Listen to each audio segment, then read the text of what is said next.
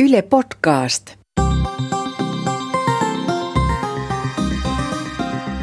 Tiede Ykkönen podcast.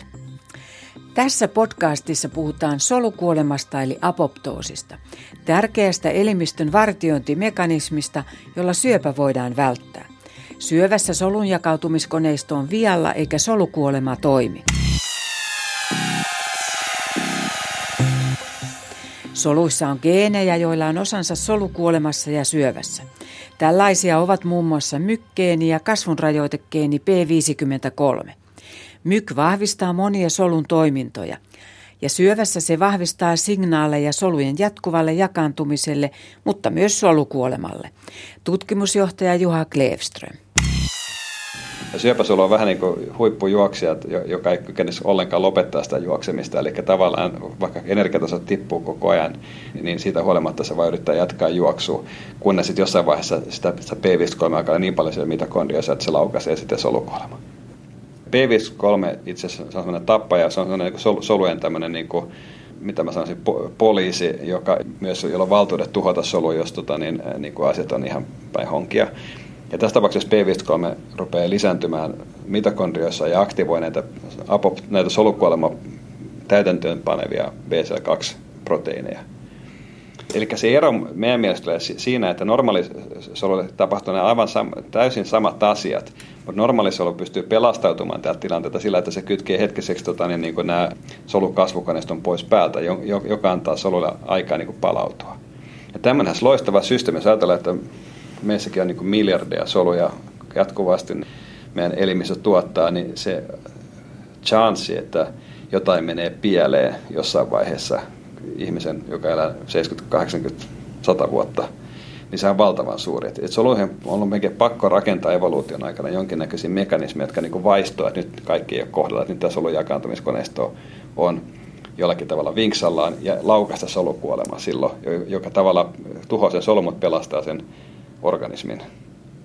Ja mä luulen, että me ollaan niin tämmöisen asian äärellä tässä meidän, meidän, meidän löydöksissä. Ja nyt meidän haasteet tästä eteenpäin sit löytää niin keinoja, että miten me voidaan, voitaisiin niin aktivoida tämä solu. Että nyt kun on, meillä on syöpä, niin tietysti, tietysti tämä solukolma koneistokin on mennyt jossakin vaiheessa vinksalleen, koska muuten ne solut olisi kuollut. Ja ne on karannut jotenkin tästä. Me pyritään tällä hetkellä niin palauttamaan tämän, tämän AMPK aktiivisuutta niihin soluihin ja katsomaan, että pystyisikö me laukaisemaan niin pitkälle kehittyneessä tota, syöpämalleissa niin tämä, tämä solukuolema niin voimakkaasti, että sillä on tämmöisiä terapeuttisia vaikutuksia. Juha Klevström on tutkinut solukuolemaa jo 1990-luvun alusta lähtien. No siis tämä mykin kyky aiheuttaa ohjelmoitua solukuolemaa, niin oikeastaan löi koko kentän lävitse vähän niin kuin myrsky joskus silloin 90-luvun alkupuolella, koska siihen saakka oli ajateltu aika pitkälle, että toki syöpägeeni pyrkii auttamaan soluja kasvamaan, eikä sillä tavalla, että ne tuhoaisi syöpäsoluja. Että se tuntui tavallaan ensimmäisen kerran hyvinkin tämmöiseltä niin kuin omituiselta, että miksi syöpägeeni tällaiseen pyrkisi. Toki syöpägeenillä ei ole mitään tarkoitusta tai päämäärää, vaan se tekee erilaisia asioita ja jos, jos se tekee tietyllä tavalla asioita, syntyy syöpä ja, ja taas toisaalta, jos se tekee toisella tavalla asioita, niin silloin, silloin, silloin tulee tämä solukuolema. Tämä solukuoleman mekanismi voi olla tämmöinen eräänlainen turva mekanismi meidän soluissa. Että jos ajatellaan, että meissä on niin miljardeja soluja, niin olisiko mahdollista, että meillä, me voitaisiin koskaan kasvaa aikuiseksi ihmisiksi, ellei siinä ole tämmöisiä mekanismeja, jotka estää sitten solujen kasvun siinä tapauksessa, että siellä menee joku vikaan. Ja tämmöiset asiat on sitten ne Eli ensimmäiset kokeet 90-luvun alussa tehtiin oikeastaan sillä tavalla, että se, se mun sit siinä vaiheessa tuleva pomoni teki näitä samoja kokeita omassa laboratoriossa. Ja mä tein sitten niitä väitöskirjaopiskelijana ja molemmat nähtiin näitä samoja asioita eikä tiedetty toisistamme ollenkaan, että, että tällä mykillä on selvästi tämmöisiä solukuolemaa lisääviä vaikutuksia. Eli hän oli Gerard Evan. Hän oli Gerard Evan ja, ja he julkaisivat sitten 92 Cell-lehdessä ensimmäiset havainnot tästä, joka sai tämmöisen hyvin ristiriitaisen vastaanoton, vastaanoton tiedeyhteisössä. Eli osa oli innoissaan siitä havainnosta, koska se toi tämmöisiä uusia mahdollisuuksia niin kuin ehkä hyödyntää myk-apoptoosia niin kuin lääkityksen kautta. Eli myk-ohjelmoitua solukuolema. Solukuolema ja osa ihmistä sanoo, että ei usko vaikka kaikki todistukset on nähtävissä ja, ja solut näin toimii, niin silti usko, että joku syöpägeeni voisi toimia näin ilkeällä tavalla syöpää vastaan. ja itse olen hyvin innostunut näistä asioista siinä vaiheessa juuri näiden, näiden, näiden mahdollisten terapeuttisten mahdollisuuksien vuoksi. Ja, ja oma, itse olin siinä vaiheessa pystynyt linkittämään tämän mykin tällaisen solukolman reseptori, eli puhuttiin sellaista proteiinista kuin tuumorinekrosifaktori, joka pystyy aiheuttamaan tuumorisolussa solukolmaa, mutta ei aiheuttanut solukuolema normaalisoloissa. Kukaan ei ymmärtänyt, että mistä nämä mekanismit voisi johtua. Ja sitten tietty koesarja, mitä suoritin silloin alitalon ryhmässä, niin, niin näyttivät, että jos myk ei ole paikalla, niin sitä solukuolemaa ei tapahdu. Ja jos myk pannaan päälle terveessä solussa, niin, niin solut tulevat äärimmäisen herkiksi näille solukuolemareseptori apoptoosivaikutuksille. Ja, ja sitä kautta tavallaan niin kuin mun tutkimuslinjat ja, ja Gerard Evanin tutkimuslinjat alkoi lähentymään toisiaan. Ja oli hyvin luonnollista itselleni sitten päätyä hakemaan hänen ryhmänsä jatkamaan omia tutkimuksia, kun kerran oltiin samoista asioista kovin kiinnostuneita. Annetaan tutkija Heidi Haikalan sanoa sanansa solukuolemasta eli apoptoosista. Hän tutkii mykkeeniä syöpäsoluissa ja terveissä soluissa ja tätä kautta pyrkii löytämään syöpälääkkeitä aktivoimaan solukuolemaa tämä syöpää estävä mekanismi, mikä normaalissa soluissa varoittaisi niitä soluja, että hei, tämä ei ole normaalia niin kuin näin paljon käyttää tätä mykkiä tai niin, kuin niin paljon signaaloida mykin kautta, niin tosiaan syöpäsölyt pystyy, niiden on pakko jossain vaiheessa, todennäköisesti hyvin alkuvaiheessa syövän kehityksessä, että jos ne haluaa käyttää näitä mykin jakaantumissignalointia, niin sitten niiden on pakko sitten estää se solukuolemaefekti. Ja me tutkitaan tosiaan sitä, että miten se voisi uudelleen aktivoida sen solukuolemaefektin, mikä on tavallaan niin kuin normaali, normaali solujen toiminta. No miten se voisi? Niin, no siitä me ollaan tosi pitkään oltu kiinnostuttu ja sen takia aluksi tietysti meidän labralla on hyvin pitkä historia näiden niin kuin mekanismien tutkimuksesta, eli tämmöistä niin kuin signalointireittien tai niin kuin näiden, että miten nämä eri proteiinit, jotka on... Niin, eli tosiaan ne semmoiset tekijät, mitkä on mykistä mykistä tavallaan seuraavia, mitä se myk aktivoi, niin me ollaan yritetty etsiä niitä, mitä ne on ne reitit, mitkä aiheuttaa sen solukuolemavaikutuksen. Ja sitä kautta, että me pystytään selvittämään, että mitä ne on normaaleissa soluissa, niin me pystytään sitten myös etsimään, että mikä sitten syöpäsoluissa meni pieleen. Eli miten ne on pystynyt väistämään sen solukuolemaefektin.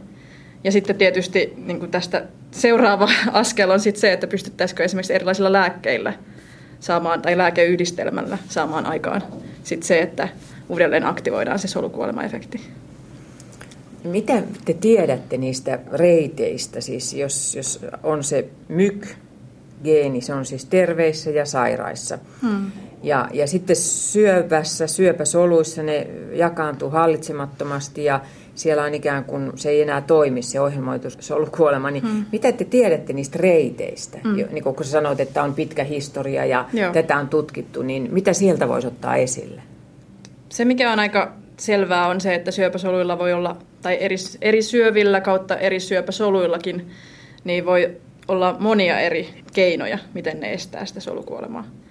Ja yksi tämmöinen hyvin tunnettu keino on se, että kun soluissa on tämmöisiä tasapainot, toisiaan tasapainottavia proteiineja, joista toiset sanoo soluille, että hei, nyt pitää kuolla, ja toiset sanoo, että ei, ei kuolla. Eli tämmöisiä kahdenlaisia signaaleja, jotka tavallaan niin sit tasapainottaa toisiaan, ja sitten, että kumpaan suuntaan, tai kumpia niin kuin on enemmän siellä solussa, vaikuttaa se, että kuollaanko vai ei kuolla.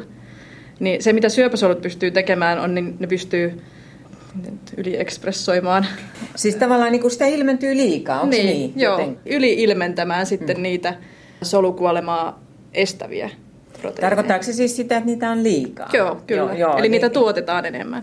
Eli siis se, mitä syöpäsolut pystyy tekemään, on, että ne sitten ilmentää enemmän niitä solukuolemaa estäviä proteiineja. Ja tätä kautta sitten välttää sen normaalin solukuoleman. Solukuolema välittyy kahden erilaisen reitin välityksellä, solun sisäisen ja solun ulkoisen. Heidi Haikala. Toinen on solun ulkoinen, että joku toinen solu pystyy tulemaan, se niin kuin näkee tavallaan, että okei, tässä solussa on jotain vikaa, tapetaan se. Ja silloin se liittyy tämä reseptorireitti. Mutta sitten tämä, mistä mä oon ehkä ollut enemmän kiinnostunut, on se solun sisäinen maailma. Eli se, että miten se solu pystyy itse sanomaan itselleen, itse niin kuin huomaamaan, että okei, nyt ei ole kaikki hyvin, ja sitten tappaa itsensä. Ja se on tämä mitokondriaalinen reitti.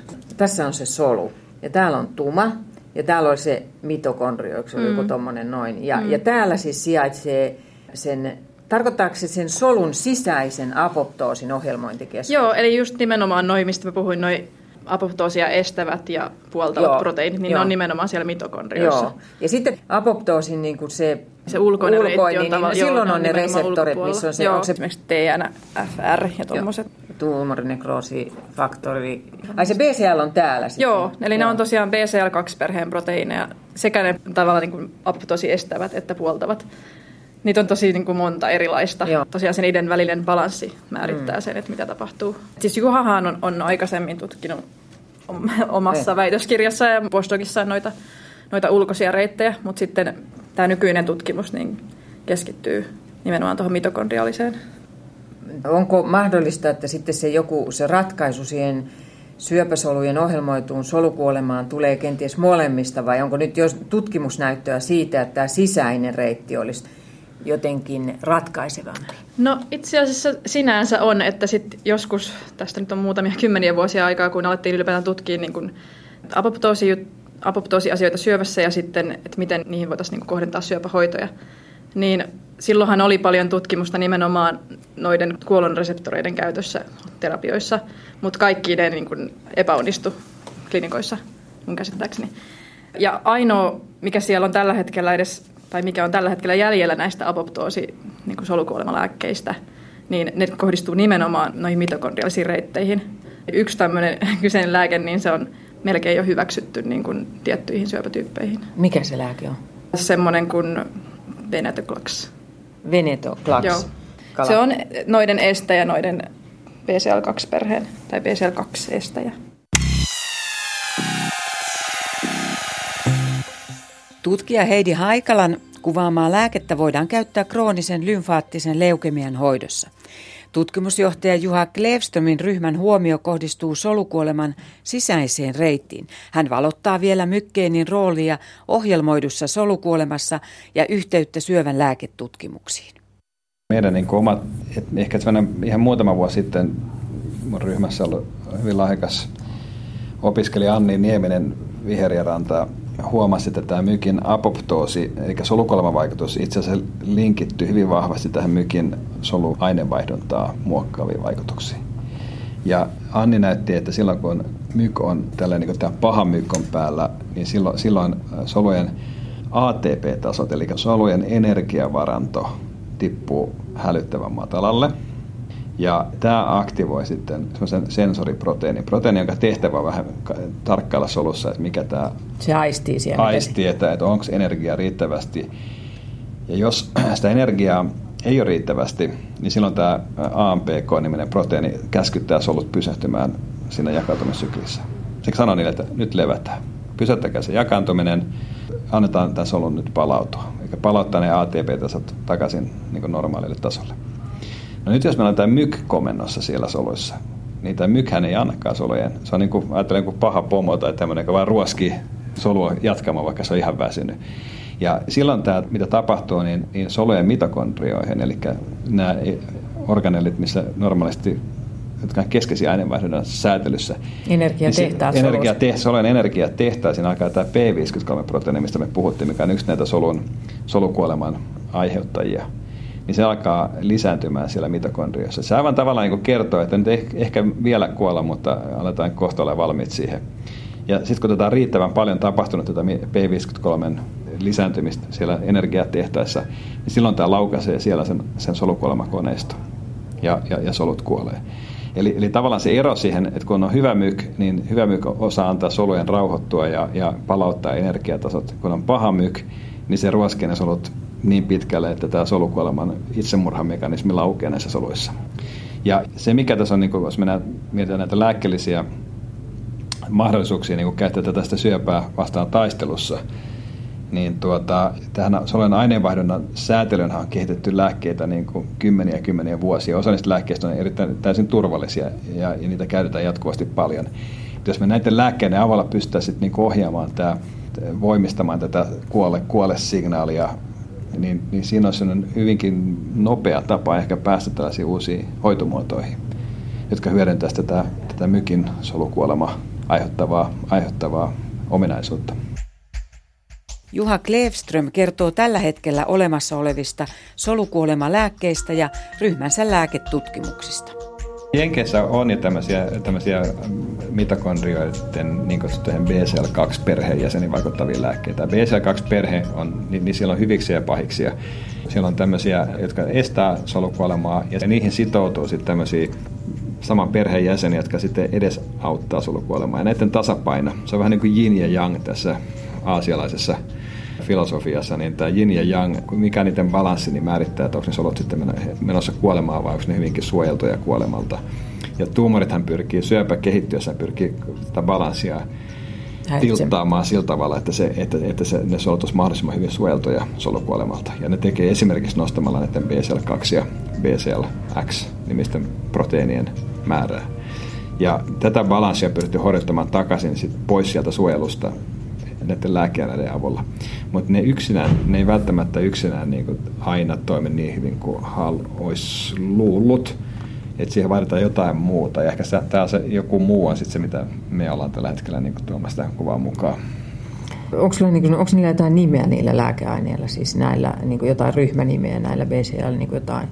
Onko mitään semmoista jotain ryhmänimeä näillä?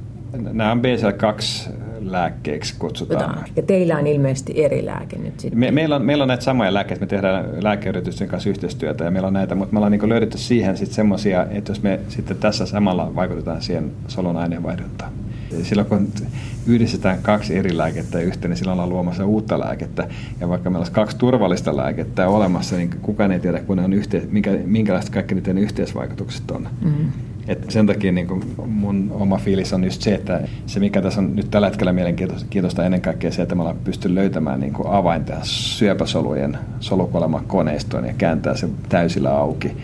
Ja, sitten, ja, ja me tehdään tällä hetkellä koko ajan töitä monella rintamalla, jossa me pyritään saamaan tätä asiaa sitten eteenpäin kohti, kohti klinikkaa, mutta, mutta niin tuntuu joskus että ei, ja niin kuin se asia onkin, että mitään oikotietä sinne ei ole, että ei voi lähteä vaan tästä laboratoriosta sit sinne tarjoamaan, vaan että siinä pitää tehdä riittävä määrä tutkimusta ennen kuin, ennen kuin sitten voidaan olla varmoja näiden hoitajan turvallisuudesta.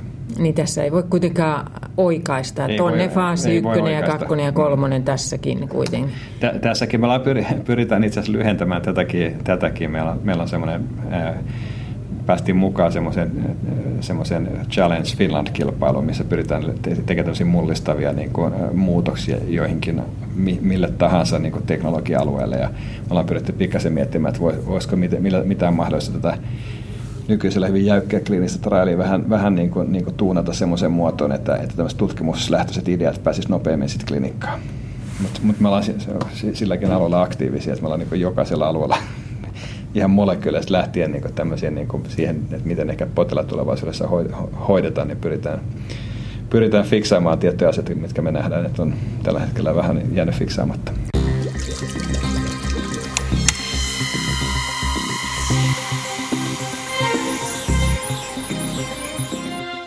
Tiede Ykkönen podcast. Yle Podcast.